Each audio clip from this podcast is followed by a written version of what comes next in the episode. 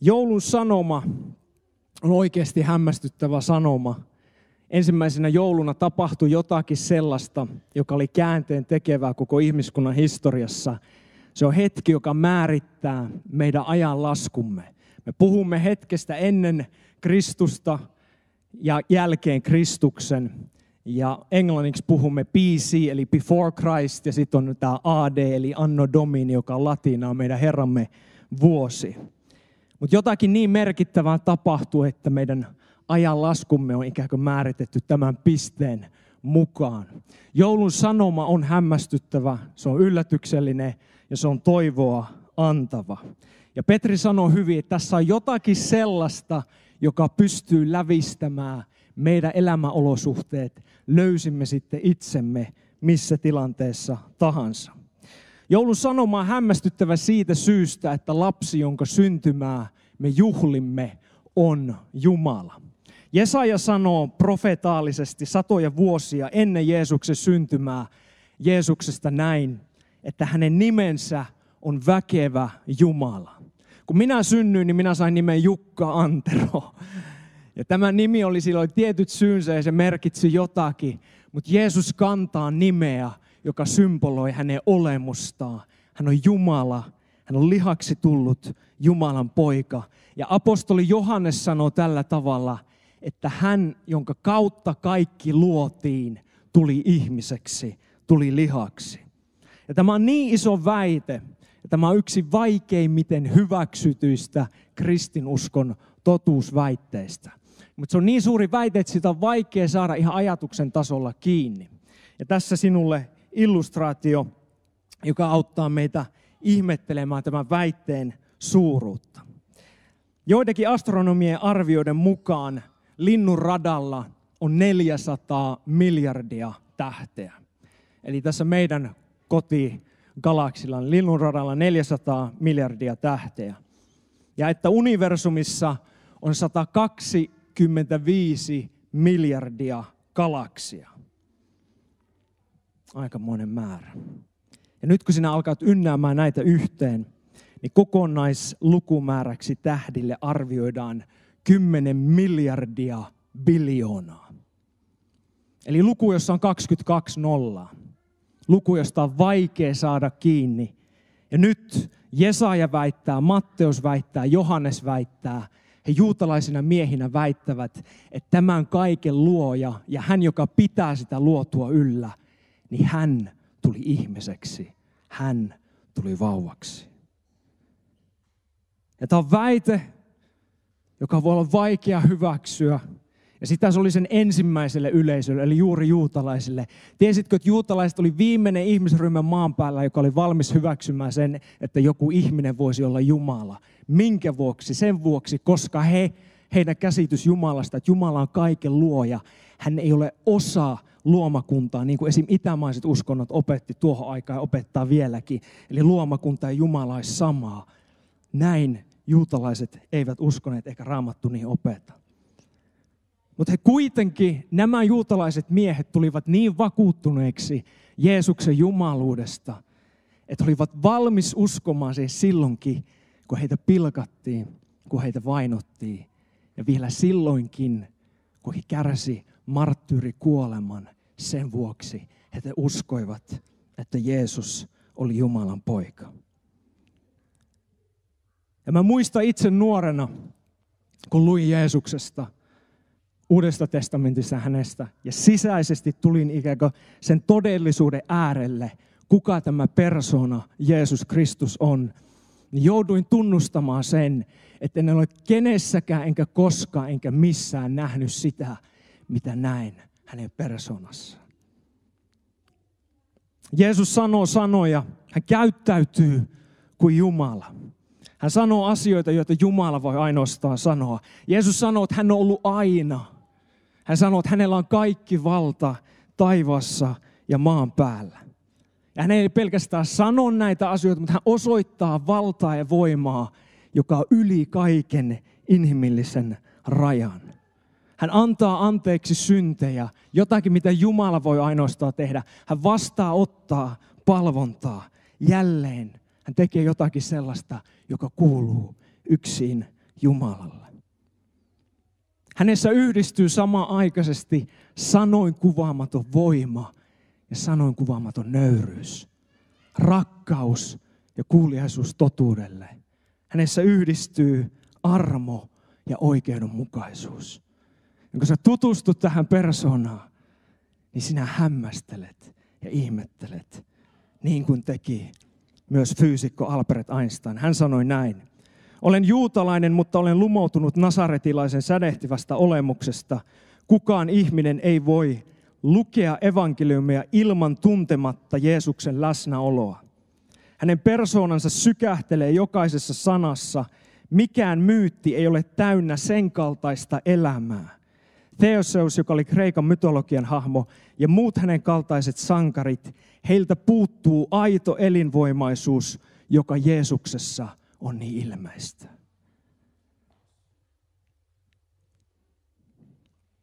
Joulusanoma hän hämmästyttää. Jumala tulee ihmiseksi.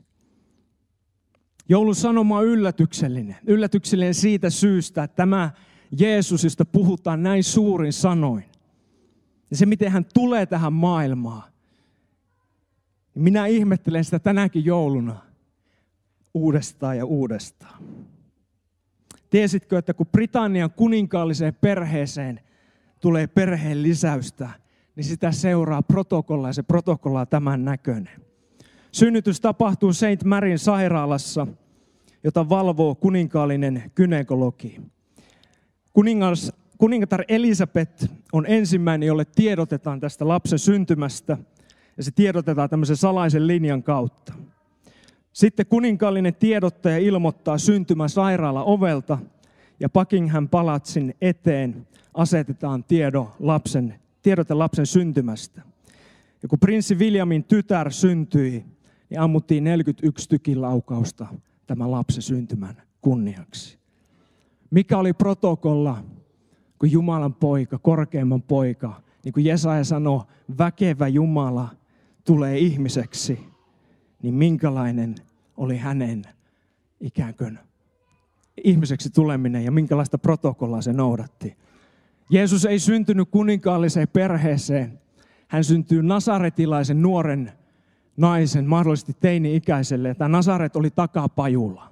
Jos sinä olet kotoisin takapajulasta, sinulle on toivoa. Eli Maria oli tämmöisestä takapajulasta kotoisin. Hän oli kihlattuna Joosefille ja he olivat köyhiä. Me tiedämme sen siitä, että kun Joosef toi tätä uhrilahjaa lapsen syntymän vuoksi, niin se oli köyhien uhrilahja. Jeesus ei syntynyt kartano, ei kuninkaan palatsi, heille ei löydy sijaa talosta, majatalosta. Jeesus syntyessään hänet asetetaan seimeen. Eli kirjaimellisesti korkeimman poika, eläinten ruokinta kaukalossa. Kutsuvieraat ei ole aatelisia. Minä en ole ruotsalainen, minä olen umpisavolainen. Jeesuksen kutsuvieraat ei ole aatelisia eikä vallassa olevia. Jumala kutsuu paikalle paimenet. Ja tämä Jeesuksen syntymä protokolla, miten hän syntyy, missä hän syntyy, ketkä kutsutaan paikalle, niin se rikkoo jopa se meidän romantisoidu käsityksen joulun tapahtumista. Ja se kysymys on, miksi Jeesus syntyy sitten tällaisella tavalla? Miksi talli, miksi seimi, miksi kaiken vallan ja loiston ulkopuolelle? Enkelit sanoo paimenille näin, että merkkinä teille, että teille on tänään Davidin kaupungissa syntynyt vapahtaja. Ja se vakuus ja merkki oli siinä, että te löydätte lapsen, joka makaa kapaloituna seimessä. Miksi talli, miksi seimi? Tiesitkö, paimenilla ei olisi ollut pääsyä palatsiin. Ne eivät olisi avanneet ovia heille, jos paimenet olisi sinne mennyt. Itse asiassa aika harvoilla olisi ollut pääsy palatsiin. Miksi Jeesus ei synny temppeliin? Tiesit, kun paimenilla ei ollut pääsyä temppeliinkään, koska he työnsä puolesta he käsitteli ulostatta ja verta ja näitä eläimiä, niin he, heillä ei ollut pääsyä sinne temppelialueelle, koska ajateltiin, että he on epäpuhtaita. Jeesus syntyy seimeen ja se viesti on hyvin selvä. Se vapahtaja on tullut sinne, missä te olette. Se vapahtaja, se pelastaja on tullut sinne, missä ne paimenet olivat. Paimenet saattoi tulla seimen luokse. Kynnys, kynnystä ei ollut. Kynnys oli nolla. Sinne saattoi tulla köyhä tai rikas keskellä pimeää yötä. Ei pelkästään tyhjin käsi, vaan likasin käsi. Mutta tämä on nyt se viimeinen, miksi joulun sanoman niin toivoa antava. Ja on se, että tiesitkö, että Seime ei ole alhaisin paikka, johon tämä väkevä Jumala tulee. Seimessä alkanut elämä päättyy ristille.